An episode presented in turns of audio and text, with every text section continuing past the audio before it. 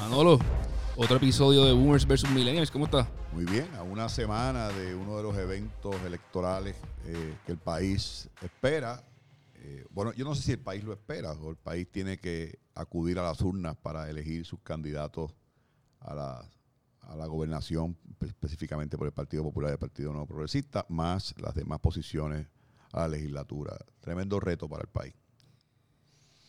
El- la columna, nosotros nos fuimos por lados diferentes, eh, pero estoy de acuerdo. Usted, usted dice que es bien importante salir a votar, salir a sacar, a, a ejercer nuestro derecho democrático a- a- eh, de votar, porque aunque nosotros lo vemos como algo que está dado, no, mira, o sea, esto se puede perder. Y, y algo tan sencillo como Trump está intentando parar las elecciones de Estados Unidos en, en- en noviembre. Y, y parece que no la va a salir, No. pero lo está intentando, algo que nunca se había visto. O sea, nosotros damos este- este- esto de votar por, por for granted, como se diría, pero no, no, no es for granted. O sea, gente luchó por esto, hay que respetarlo, hay que salir y votar. El problema que yo veo es que estoy nuevamente escogiendo entre un grupo que, por no decir que no sirve, vamos a decir que son candidatos subóptimos. No son el ninguno yo lo veo como el candidato óptimo para correr, para correr el país, ni para ser senador, ni para ser eh, representante, ni para ser alcalde. Mira, este, yo, yo voy a empezar mi, mi comentario con, con el final de, mi columna, ¿verdad? Y es que eh, hagamos que lo que nosotros cuente y, y si no vamos a hacer nada, pues no nos lamentemos. Este, el, el- utilizo los servicios fúnebres del, del excongresista John Lewis, porque eh, esa persona a los 15 años escuchó hablar a Martin Luther King y decidió participar de forma pacífica en una cantidad de esfuerzos encaminados a, combatir el racismo y, y hasta cierto punto a combatir la desigualdad de forma pacífica. Esa forma pacífica no lo limitó, Edgardo. Estuvo preso, fue agredido por, por, personas y por la policía, eh, y llegó a ser congresista de los Estados Unidos de América. El mensaje de Obama, el mensaje de Obama, este, es algo que, que yo lo, lo, lo- lo escuché con, con mucho detenimiento. Sobre todo esas palabras donde, donde él menciona que en esa nueva América más justa, en esa nueva América mejor, John Lewis será recordado como uno de los padres de la patria. ¿Y por qué, por qué para mí es importante eh, esa cita? Porque también me preguntaba al final de la columna si esto realmente vale la pena. Si vale la pena invertir tiempo, si vale la pena someternos a las críticas, si vale la pena todos los domingos por la noche o los lunes temprano por la mañana sentarme contigo a hacer un podcast y a escribir una columna. Si vale la pena. Y, la respuesta vino, vino sola, sí vale la pena. Sí vale la pena porque nosotros hemos decidido no estar en las gradas y sí bajarnos al terreno de juego a, a jugar. Pero la solución no, no es cuestión de tiempo, no es cuestión de, de para mañana. Los cinco o seis o candidatos que finalmente aspiren a gobernar el país y los que aspiren a la legislatura y los que aspiren a las alcaldías no van a ser la solución, no son la solución.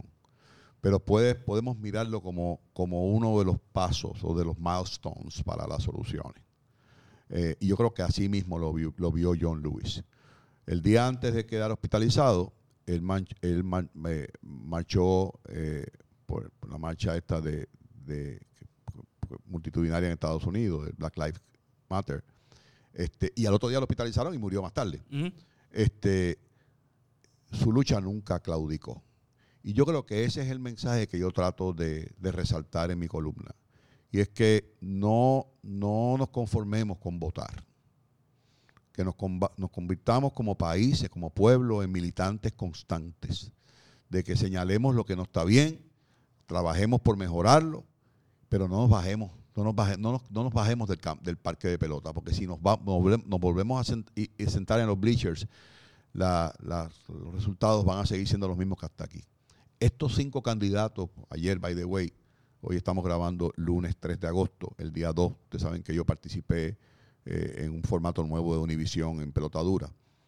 Ayer, cuando yo resumí el ejercicio dos horas más tarde, yo me pregunté, ¿cuáles de esos candidatos realmente tuvieron dentro de mi criterio de evaluación un elemento fuerte de innovación y de diferenciación? La respuesta es que muy pocos, muy pocos. Pero no es culpa de ellos. Echarle la culpa a esos candidatos no es correcto. Es que todos los puertorriqueños pensamos así. ¿Sabes por qué, Edgardo? Porque nosotros a veces nos comportamos como el hijo del papá con dinero, que lo tuvo todo en la vida. Y de la noche a la mañana el papá se murió.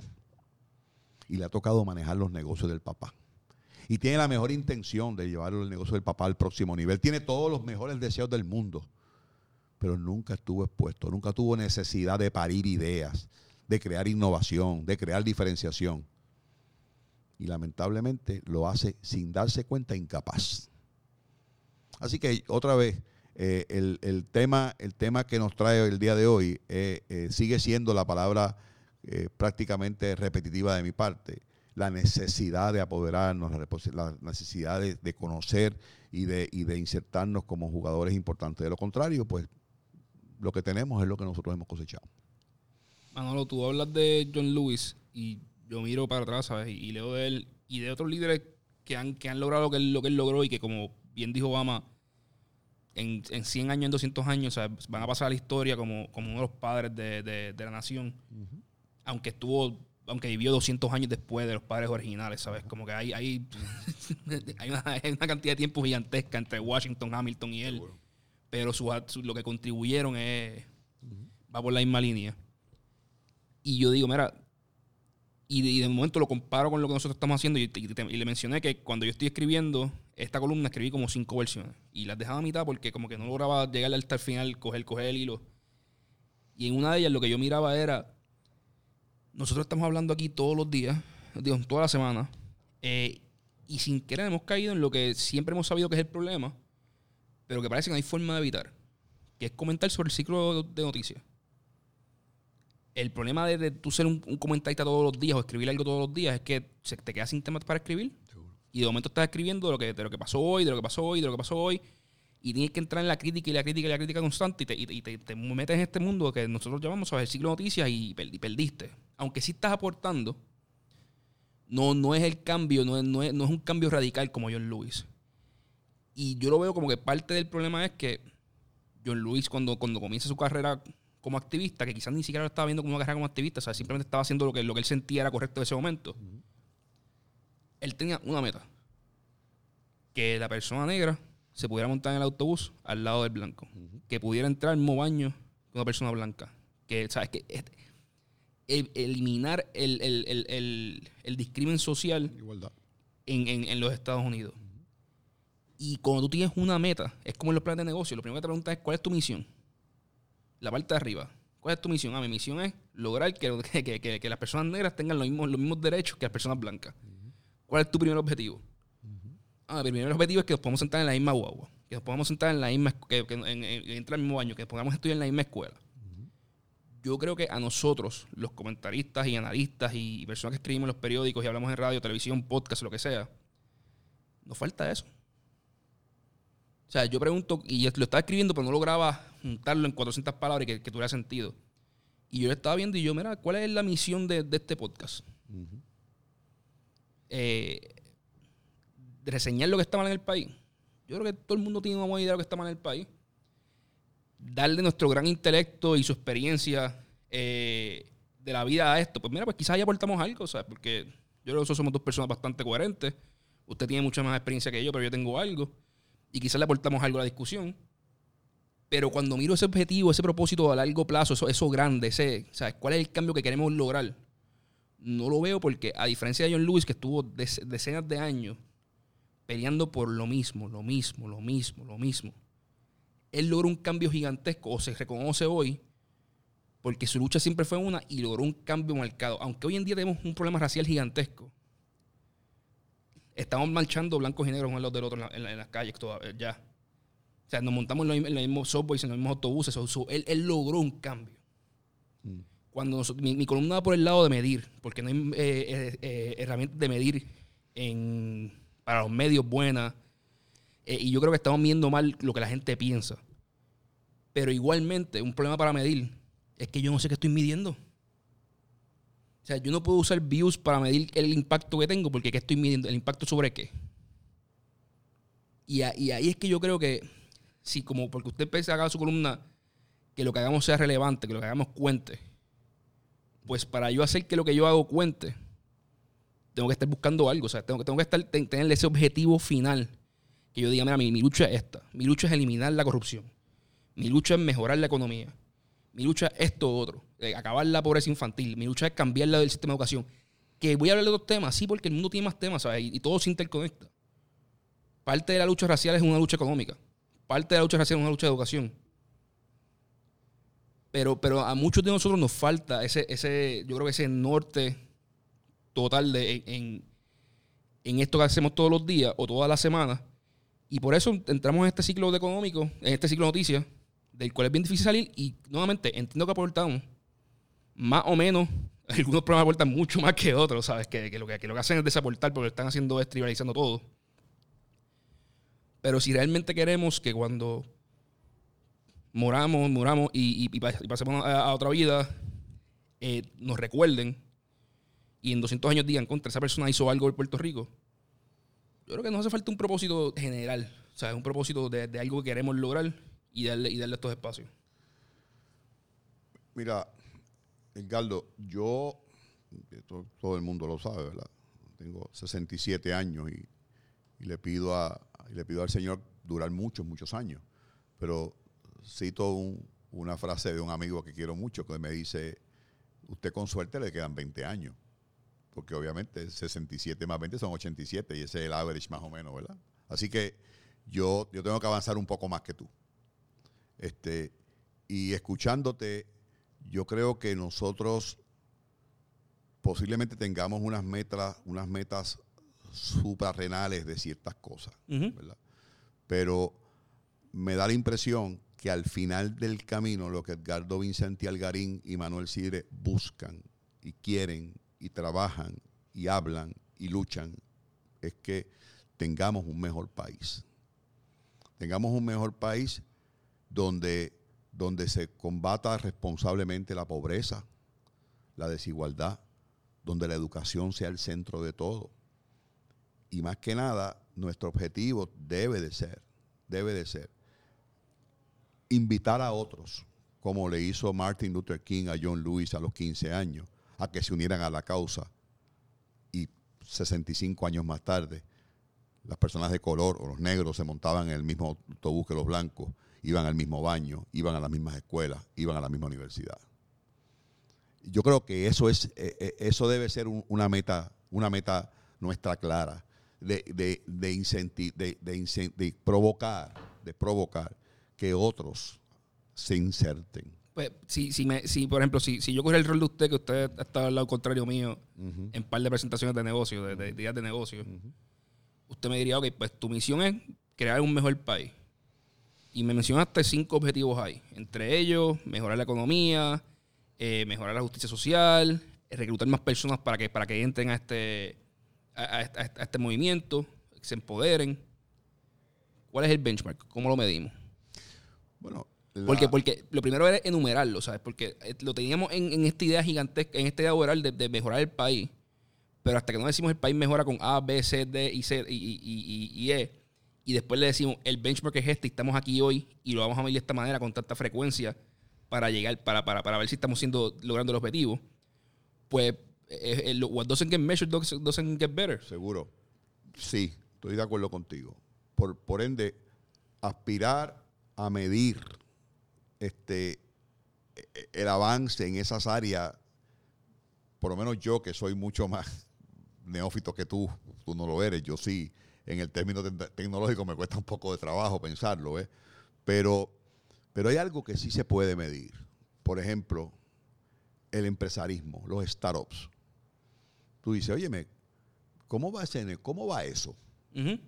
Oye, nunca antes, nunca antes ha habido un ecosistema como el que hay en Puerto Rico ahora mismo, que funciona o no funciona, no estoy del todo seguro, porque hay un problema de capital, hay un problema de, de expansión, de mirada global, pero la realidad es que hoy existen modelos que nunca en la vida existieron antes, de colmena hasta piloto, de piloto hasta, hasta, hasta, hasta, hasta todo, Y hay, y hay startups que, que hace 10 años no eran posibles. que no eran posibles y hoy Entre lo son. Avartis, Pues, Burea, Correcto, Avexus. Correcto. Pues a mí me parece que ese tema de empresarismo eh, está, está cogiendo tracción.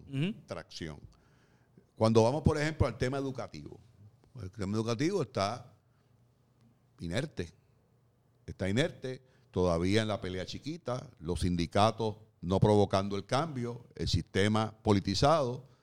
Pues, pues tenemos que entender que en esa parte educativa Puerto Rico no avanza, al contrario. Al contrario, se retrasa y se retrasa de forma, de forma preocupante.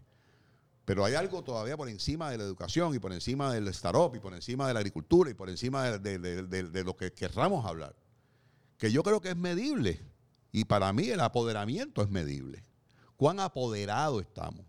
Y dentro de ese 1 al 10, si yo fuera a evaluar la palabra apoderamiento en Puerto Rico del 1 al 10, estoy en un 2. Y posiblemente nosotros deberíamos poner, hacer un ejercicio tú y yo, fuera de micrófono y fuera de todo. Óyeme, ¿qué hay que hacer para apoderar al país? Óyeme, cosas O- tan... ¿Cómo, cómo se ve objetivamente? Porque, aquí, Sí. porque- porque aquí uno lo ve. O sea, mira, pues por la gente que yo tengo alrededor mío, por lo que veo en cada día en la calle, ¿sabes? Que- Pero, pero la- la- muchas veces los temas hasta triviales son, son, son, son evaluados dentro de un apoderamiento. Me explico, por ejemplo, eh, eh, la acera de tu casa, la acera de tu casa, la grama del, del lado de allá, de frente a tu casa que no la limpias, la, la- la- la- calle sucia pegada a la, la cantarilla que está frente a tu casa. Son, son tonterías, ¿ah?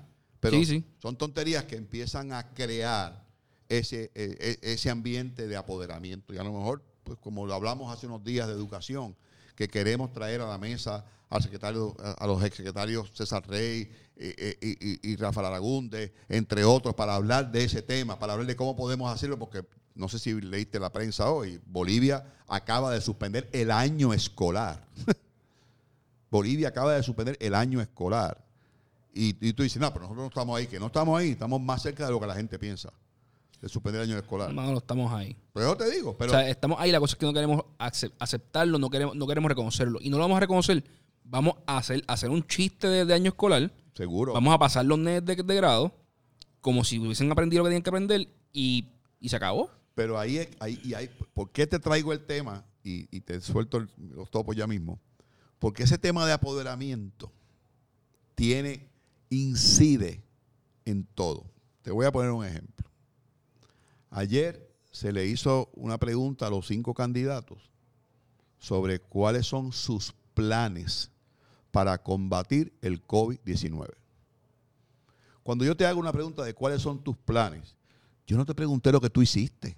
Yo te pregunté lo que tú vas a hacer. Y si lo que tú vas a hacer, si no me, lo, si no me contestas, yo no te puedo dar una puntuación por una, por una, por una respuesta que no, que no, tiene, que, no, que no fue contestada. Para mi sorpresa, todos le otorgaron puntuación a la respuesta. Todos. Y a mí se me preguntó y dije, pues yo ninguno. Porque no me contestó la pregunta. Eso te, yo te lo, te, lo, te, lo, te, lo, te lo llevo de la mano de cuando entra un político a un salón en una actividad que se levantan y lo aplauden. ¿Por qué? Yo siempre, y, y me, y yo siempre me he sentido raro. Ajá. Porque a mí la cosa de los títulos de, de honorable porque eres senador, no, tú te ganas la- la- la- la- el ser honorable por, por ser un buen ser humano y alguien te aporta. No, no, no por tu título, mala mía. Si yo estoy y- haciendo y- la del perro, Y esto viene desde pequeño, ¿sabes? Yo- si yo estoy haciendo la del perro y yo entro a un salón y a mí se me anuncia por los speakers del salón y a mí la gente se levanta y me aplaude, ¿cuál es el mensaje? y la gente está cool con eso. Pues entonces, entonces volvemos a lo mismo. ¿Es culpa de los cinco candidatos del debate de ayer o, de la- o del ejercicio de ayer o del ejercicio de, de hace dos semanas o del que viene este jueves? No, es culpa nuestra. Pero Manolo, lo- como, como yo lo escribí en la, en la columna, Es, es- es el, es el programa de televisión pues es, que no el, es el sentido. programa de televisión que uno ve y como que, ¿por qué esto está en televisión si esto es una porquería? Y yo voy a donde mi pana que trabaja en Telemundo y me, o sea, que es productor y me dice, mano, pero es que tú no, tú, tú- tú eres la masa, eso es lo que la gente quiere. Y yo, no, dale, dale el buen contenido a la gente para que tú veas como, como más gente entra. Definitivamente, pero El, el problema es que no, o sea, es porque como, falta valor. Porque falta valor. pero ante esa falta de valor, hoy en día Netflix se lo está comiendo Pues vivos. seguro, pero falta valor. Le falta valor. No, no solamente, es que volvemos a lo mismo. Y, y- y- y esto va consono con lo que tú eh, has reseñado muy bien en esto. We, we need to, to be here for a reason. Y yo creo que esa, esa razón de existir de este tiempo que le dedicamos toda la semana es precisamente que lo que tú hagas cuente. Y si tú realmente no vas a hacer nada, no te lamentes. Y si tú realmente no te apoderas, aquí no va a pasar absolutamente nada. Y si no te atreves, los, dentro de cuatro años, los cinco candidatos que vendrán dentro de cuatro años serán exactamente los mismos que de ahora. Porque no, y, y- hay gente que va a decir, no, porque hay, hay diferentes, porque, porque entró Victoria Ciudadana y es más de lo mismo. Es más de lo mismo, por amor a Dios. ah, que, que nunca han ganado, que nunca saben. Bueno, cool, nunca han ganado, pero, pero tú miras la estructura, tú miras lo que están hablando, tú miras, tú miras de- la falta de preparación de y es lo mismo. El día de mañana, Juan Dalmao, a quien tengo el honor de ser su amigo, gana las elecciones y la pregunta que yo le voy a hacer, ¿quién va a ser el secretario de, de justicia? ¿Un, re- un estadista o un independentista? ¿No independentista? Eh, pues es el mismo modelo. Y lo mismo va a pasar con Victoria Ciudadana. Por, por eso es que yo no participé en este evento electoral, porque yo creo que la enfermedad, lo que no nos atrevemos a cambiar, es el sistema político partidista. Pero no nos atrevemos a cambiarlo nuevamente porque no nos hemos dado cuenta que si llega alguien suficiente. O sea, yo, por ejemplo, a, a mí me, interesa, me hubiese interesado mucho hacer una, una encuesta bien hecha. Todo el mundo que fue a votar, que votara por un número uno, candidato en las elecciones y un número dos. Este es mi primer candidato, si nadie, si no llega a- a- a- y este es el número dos. Yo estoy seguro que usted era el número dos del 95% del país. No el elector. No, yo no tengo dudas. O sea, todo, la, la gente que votó por Ricky, o sea, le hubiese, le hubiese dado el 2. La gente que votó por Bernier le hubiese dado el 2. La gente que votó por Lula le hubiese dado el 2. Yo, no tengo duda de eso. Y lo interesante de esto es que mucha gente no le dio el voto. Y yo no tengo duda alguna. Porque era, ah, diablo, es que si le doy un voto a Manolo, Pierdo. Pierden, él pierde y, seguro. y ganan los populares. Seguro. O él pierde y ganan los PNP. Seguro, seguro. O él pierde y puede que el le- eh, se levante más votos y, y yo le tengo Sí, miedo a eso. Sí, sí, sí, sí. Pero- Todo porque no había una buena encuesta. Pero Todo porque la seguro, gente no seguro, sabía lo que la otra gente estaba seguro. pensando. Y cuando yo no sé lo que mis, mis vecinos están pensando, pues asumo que las cosas son eh, eh, as- business as usual. Seguro, seguro. Pero dentro de eso que estás diciendo, un poco con el tema de John Lewis, Obama, Morgan Freeman, vuelvo y te repito, el perfil, no Manolo Sidre, no me... ah, no, me- no, no, pero, pero, pero lo digo el usted. perfil que yo traía a la mesa es el perfil que el país necesita.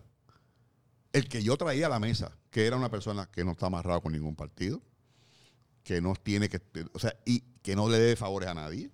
Que no tiene necesidad que alguna no de estar ahí. no, ¿tú me que está ahí porque, porque quiere ayudar para algo. Y eso- que tiene, que tiene experiencia. y ¿Qué e- le, hace falta al país? Un e- administrador. Pues coño, buscar un administrador. y ese- y ese líder, ese líder puede llegar de forma, de forma positiva o puede llegar de forma negativa.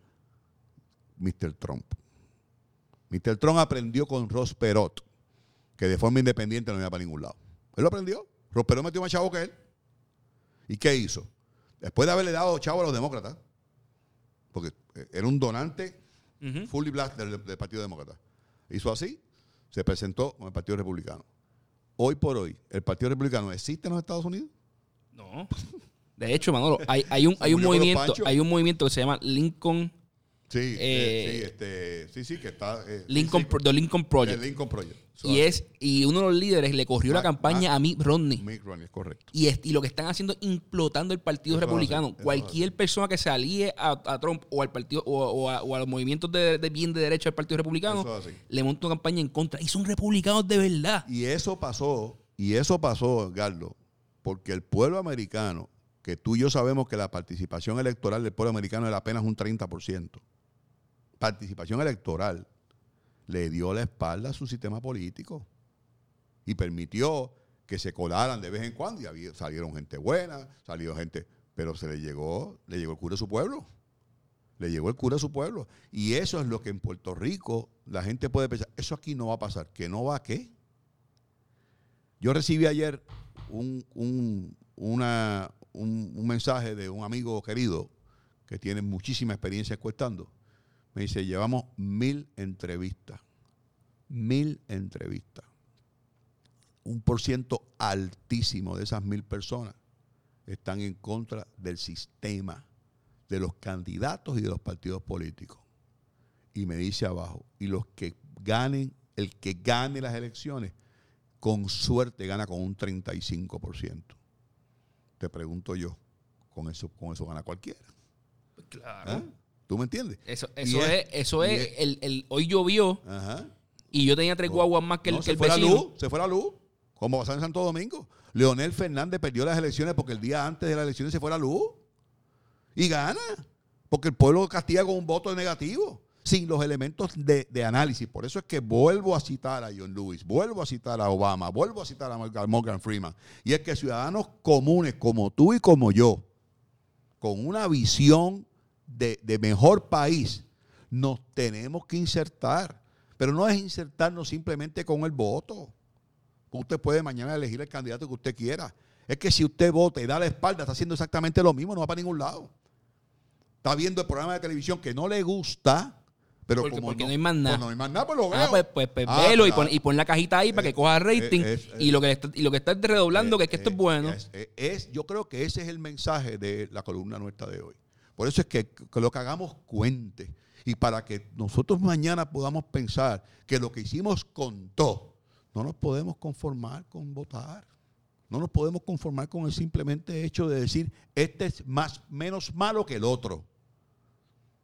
Pero lo importante es mantenernos de pie como John Lewis por 65 años, con el pie en el acelerador, con una meta común, que como tú bien dijiste, eran metas alcanzables, pero en aquel momento bien difíciles de lograr, como era sentarnos en la misma guagua, Pero era medible. compartir bien, pero era medible.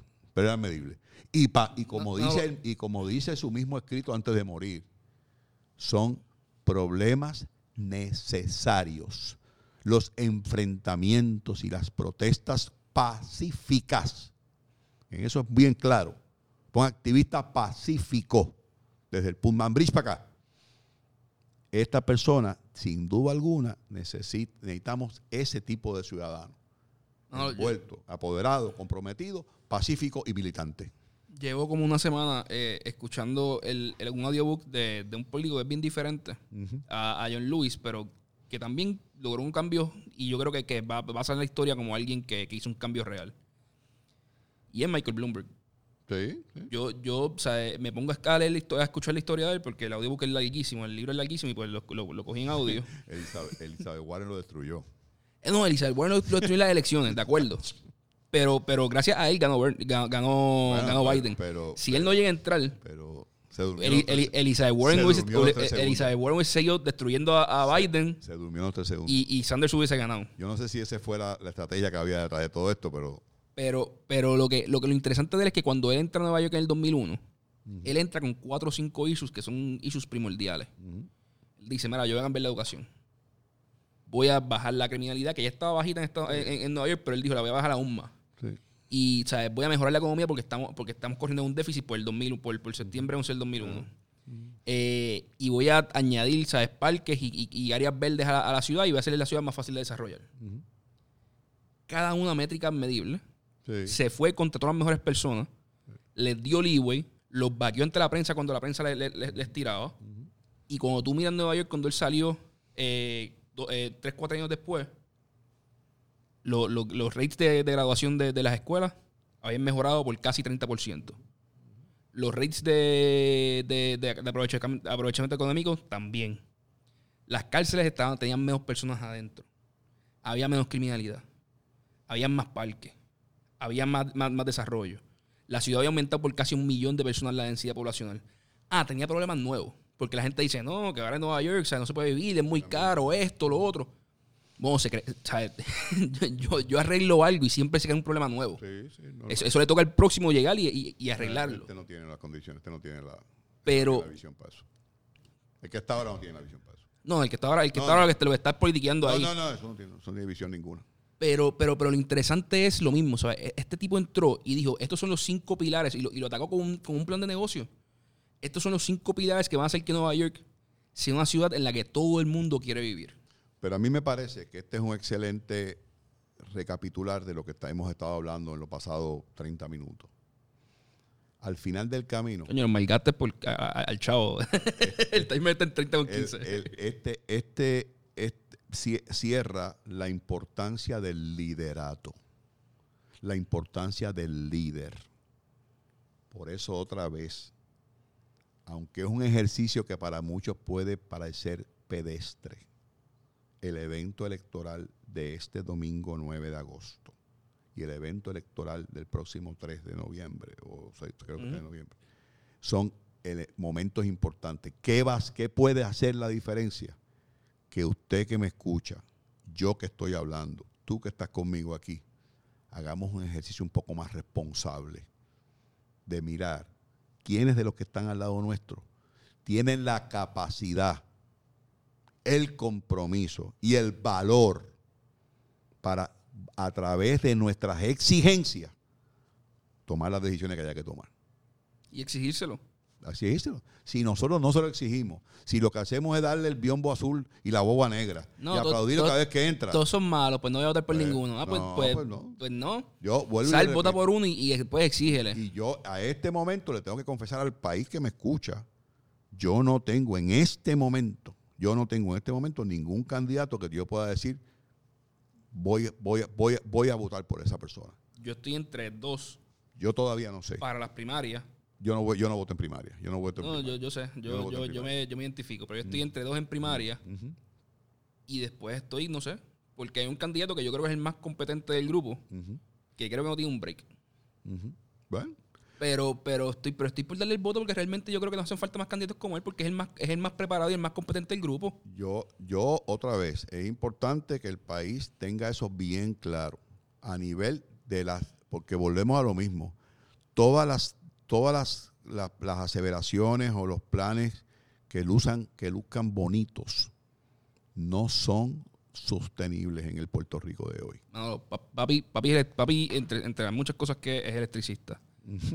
Eh, y en estos días estamos hablando, estamos hablando antes de ayer, de hecho. Y me dice, no, porque escuché a este senador que, que había sido senador adelante, qué sé yo, digo, alguien que está corriendo, pero que había sido senador adelante. Y propuso Rubén o algo así, que en vez de estar privatizando la autoridad o, o algo, que, que le pongamos placas solares a todo el mundo en las casas, a la autoridad y ya. Esa es la tercera, es la tercera planta de generación más grande de Puerto Rico. ¿Ok? Y yo le dije, ah, eso suena súper super cool, súper cool. Ok. Vamos a ver algo. ¿Quién va a pagar esas esa, esa- esas placas solares? Ah, no, tú siempre criticando. No, yo no estoy criticando. Estoy haciendo la, la pregunta. o sea, a- a- él, él propuso algo. Yo voy a hacer la pregunta más, más Pero, básica. pero es, pero es posible, ¿Quién lo De acuerdo. Eh, pero- Pero es pero- y- y, posible. y por aquí yo iba. Pero, pero me tienes que contestar. seguro, pero es posible. Y, yo iba. O sea, ¿quién, quién me va a pagar? Ah, lo, paga la autoridad. No. Ok, lo, lo, lo paga la autoridad. Cool. ¿Con qué? ¿Con qué? eh, ¿Con qué? O sea, yo- la autoridad no puede entrar a los mercados de bonos ahora mismo. No puede. ¿Qué vamos a hacer? ¿Qué vamos a garantizarle a la autoridad de, Income para que la autoridad pueda entrar al mercado de bonos y financiar esa obra de 2 billones de pesos? No es más sencillo hacer microredes en diferentes partes del país Seguro. que, co- que coger los techos, porque en el techo de alguien yo tengo que llegar al mantenimiento en, 15, en, en, en 300 mil techos en el país versus, versus ir a cuatro Bueno. plantas. O sea, y, la- y la- y la, y la ¿Cuál pelea, y la pelea fue, eh, tú, tú caíste en el comentario bonito, Seguro. que suena, no, Sacho, eso suena espectacular. En, en, en, en teoría esto, esto es genial. Va- Vamos a la práctica, vamos, a ver cómo se ejecuta. Aquí hubo dos proyectos que fueron perniciosos para el país, que pudieron ser las primeras microredes de Puerto Rico con state of the art. Santa Isabel y Nahuatl. 45 torres de viento en uno y 53 en otro. Y funcionan. Funcionan, pero ¿para dónde van? No, no sé. Para, para la red general. Pues la, red- la red- la autoridad, que es la más cara del mundo, y que la transmisión vale y se, y se 16 pierde, y chavos. se pierde, sí, sí, sí. ¿Tú me entiendes? Si esto se hubiese puesto para darle luz a Nahuabo, Nahuabo sería el país, el, pa- El- el- la- la- la ciudad- que yo quisiera vivir. Tendría más residentes, cobraría más patentes, tendría más CRIM. Es que, es que no hay visión. Es que no hay visión. Y en esa no visión es que este podcast, y otra vez, si algo es- hoy yo estoy más convencido que nunca, es que we are here for a reason. No, para, ir, para ir acabando y volviendo al, te- al libro de, de Bloomberg, algo bien interesante fue que la gente que no sabe, Bloomberg hace su fortuna, que, que es estimada como en 50 billones de pesos. Es uno de los hombres más ricos del mundo. Sí. Por una compañía que, que ahora se llama Bloomberg LP, pero es una compañía de estadísticas, de data. Sí, sí. Él, él es el que provee los datos a todo Wall Street. Ajá. Por lo cual él es un tipo, ¿sabes? De datos, un tipo que, que, que- que cree en las estadísticas, en, en tener datos. Y de las primeras cosas que hizo cuando entró, cuando entró a Nueva York fue primero poner todos los sistemas de la ciudad a hablarse entre ellos, a recopilar datos y un, y un equipo de analistas de datos viendo qué está pasando y dónde sacaban correlaciones. Y segundo, montó un, un hotline que cualquier persona en Nueva York llama al 311 y va a un hotline que le contesta a un ser humano y él le puede decir, mira, hay un problema en esta, en esta calle, en tal bloque, eh, y el problema es tal, y lleva tantos días pasando. Y se le crea un ticket y se le da seguimiento al ticket. Seguro. Es un profit center. Todo online. Seguro. Aquí es por Telemundo Responde. Cosa más absurda. O sea, en Nueva York, mi gente, en Nueva York hay 8 millones de personas. Y el, y el tipo en menos de un año, en menos de un año, montó un call center para contestarle a 8 millones de personas de Nueva York, que son las personas más odiosas del mundo. O sea, esta gente pelea por, por, por naturaleza. O sea, porque Pero cuando- Nueva York es, es- es- es pelear Sí, todo el tiempo. pero cuando lo haces bien te dan el voto. Pues él se lo dieron. Se lo dieron, se lo dieron. ¿sabes? Y, y ahí es que voy, ¿sabes? Tú sabes lo lindo que sería yo en San Juan. Poder saber realmente a cuántas personas le molesta la placita. No, no que me llamaron tres y, tienen acceso a mí. No, no. ¿Cuánta gente realmente en San Juan le molesta la placita? Pues esto que usted está haciendo hoy es parte del objetivo de este, podcast. Usted le está poniendo en la mente a los que nos están escuchando en el podcast del vocero, que nos puede ver por Spotify o puede escuchar por Spotify. Usted le está poniendo ideas para poder desarrollar. Y eso, usted tienen, tien- téngalo claro siempre. Usted está sumando. Ah, no, yo, yo estoy claro que estamos Es sumando. importante. ¿Cómo Lo- medimos? lo- que el lo día de mañana hablemos. Oye, ¿me sabe qué? Que Pe- Pepito Pérez tiene este sistemita que lo, en algún momento dado usted tiene que un, un- tiene, tiene un, tiene un punto ahí. Sí, Y de pero, eso que se trata. pero, pero yo creo que si, si, lo- si nos organizamos más, si lo pensamos Sí, mejor, Sí. Pero vamos, de- vamos, pero vamos, va- podemos, puede- se puede, no- el país se puede cambiar. Sí, la respuesta es que sí. Nosotros no somos tan jóvenes como Estados Unidos. Nosotros tenemos 500 y pico de años ya. Estados Unidos tiene 276 o 216, una cosa, me acuerdo ahora. En mil- 1776 Ah, pues se- somos 250. Ya, ya ¿no? la fecha le 250, dos- dos- 254, una cosa así. 254 años. Yo creo que en, el, en, la, en la búsqueda de esa, de esa calidad de vida que todos aspiramos, cada día podemos poner un grano de arena, aunque no parezca que haga- hagamos un montón. Pero hay que poner un grano de arena. Hoy es Edgardo Vicentí, Manuel Sidre, y como nosotros hay mucha gente tratando de ayudar.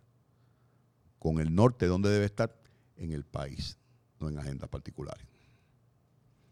Bueno, Manolo, esto fue Boomers vs. Millennials. Saben que nos pueden escuchar todos los lunes en Spotify o en la página del vocero. La columna sale los lunes también. Manolo tira videos eh, a veces de estos temas, así que los pueden escuchar cuando, cuando estén en la página de Manolo, Manolo Sidre en Facebook.